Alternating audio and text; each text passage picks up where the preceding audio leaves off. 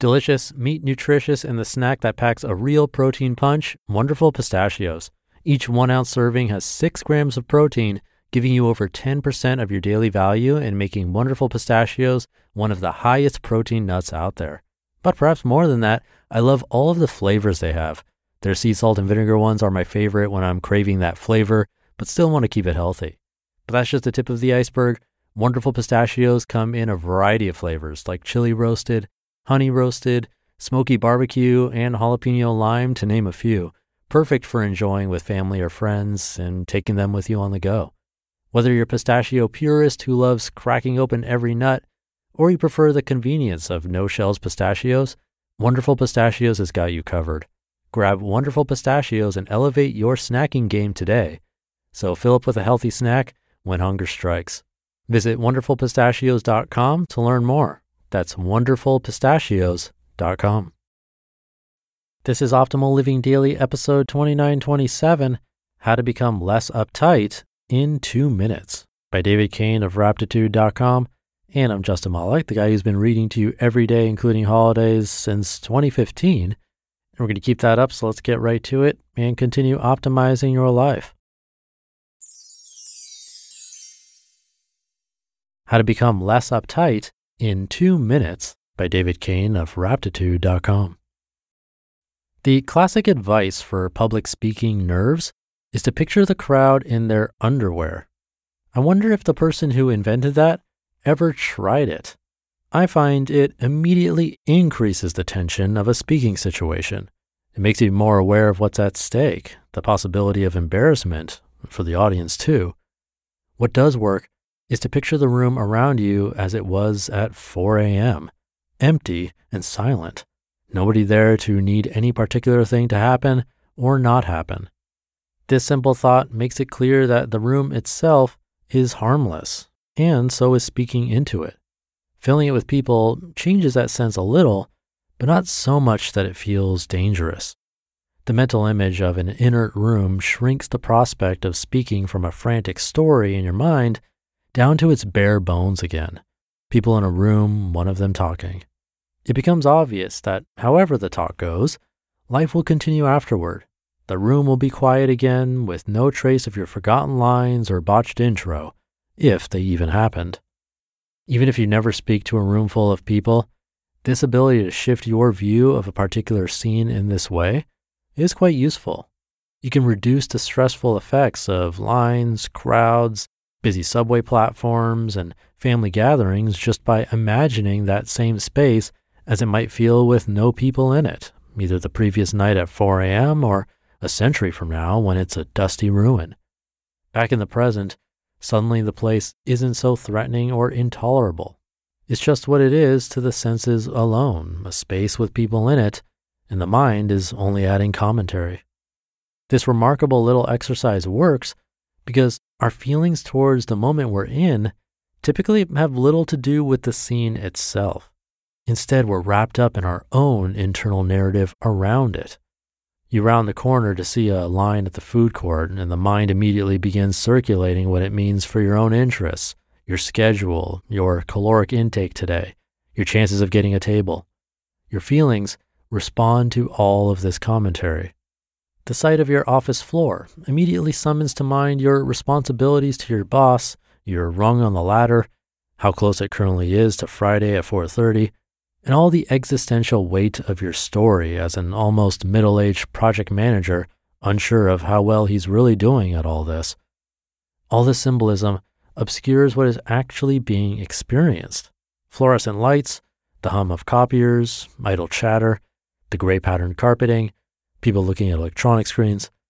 The bare facts of the moment, what life actually looks and sounds like right now, are drowned out and missed. By the time we're adults, we tend to experience most moments in terms of their apparent value to our story. We barely get a second of seeing a moment unfold before the mind has stamped it good, more of this, please, or bad, avoid, or who cares, this does nothing for me. And this tendency is painful because it means we always have our emotional well being tied off to dozens of moving parts and we control so few of them. Anything topples the wrong way or threatens to, and it hurts the heart. That's why it's hugely liberating to imagine that stressful room as it might have looked in the dead of night with nobody around. Seeing that version of the same moment creates relief because the scene is now stripped of your story and our stress is tied to the story, not the scene. The ultimate in stripping your story from your experience is to view a present moment scene as though your story has ended. You've passed on, yet you still get to see the world unfold right now. Just take two minutes and watch the people going by, the traffic noises, the falling leaves, as though it's all happening on its own a year or so after your life has ended. Suddenly, you can see it as it would be without any need for it to happen a certain way. It can just be like it is, which it is anyway. This reflection is best done in a public place like a park, a square, or an airport terminal, anywhere you can see the human world carrying on.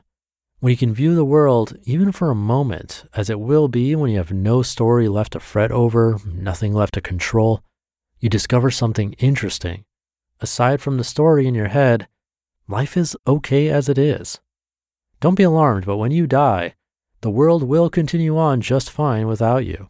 A few people will be sad, some of the tiny proportion of people who were aware you were even alive, but beyond that, the ripples will disappear into the pond pretty quickly. So if that's the only certainty in life, maybe we don't need to be so uptight about having everything just so in the meantime. Just sit there and really look at it go. The people, the wind, the clouds, carrying on forever, with or without you. After just a minute or two of this kind of uninvolved observation, it becomes clear that your story was never an essential part of the whole world. It was merely incidental, even if it was pretty interesting. It's not that it doesn't matter at all, but it's not the only thing that matters, as it so often seems to be. As you watch the world carry on around you, it's quite easy to imagine you're not really there because, as you'll notice, nobody's paying attention to you anyway.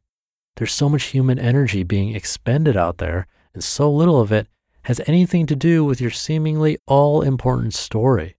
You get a healthy sense of the spectacular indifference the world has towards your personal needs. And oddly, this is a great relief. In life, you'll do your best, or maybe just do your best to do your best. And in any case, it's fundamentally okay. The world can and eventually will exist entirely without your story, without you there to ache for things to always be falling your way. This exercise is humbling in all the right ways. It can even be a bit embarrassing to realize that you may have, for decades now, never looked at the world as anything other than the place where my life happens. You don't need to pretend you've died in order to let a moment unfold just as it is, but it helps you get used to what that kind of freedom might be like. Then, when you go back to being in the world normally, it might feel more exhilarating than difficult and more interesting than alarming. It won't feel so important to control every little corner of it. You can let it be what it is a lot of the time, while gently trying to make things go your way without ever quite needing them to. In every moment you experience without that neediness, you are free. You just listened to the post titled how to Become Less Uptight in Two Minutes by David Cain of Raptitude.com. Thank you to David. This week has been a lot about optimizing our best qualities. Didn't happen on purpose, but just randomly worked out that way. But anyway, I thought it was funny when he talked about picturing the audience in their underwear and that helping with a speech. I agree, I don't think it helps. What I did find helpful was this quote from David Our feelings towards the moment we're in typically have little to do with the scene itself. Instead, we're wrapped up in our own internal narrative around it. And it's so true. Things can be chaotic around us, but we feel calm, and vice versa. It's what our minds are choosing to do in the situation. I'm going to steal a little something my brother talked about a little while back on the Optimal Health Daily podcast. If you don't believe in the power of this mind trick that David talked about, with mental images of an empty room actually lowering our stress? Just think about the times you've only thought about a stressful event like a speech or death or a job interview, anything like that, and surely your heart rate increased. That's a simple example of how powerful the mind is. Or imagine right now biting into a super sour lemon. Really think about sinking your teeth into that lemon straight from a tree. Are you salivating yet? Again, it's all in the mind. Our minds are crazy powerful. We just have to figure out a way to make it work for us instead of against us. And with that, have a great start to your weekend if you're listening in real time, and I'll be back tomorrow where your optimal life awaits.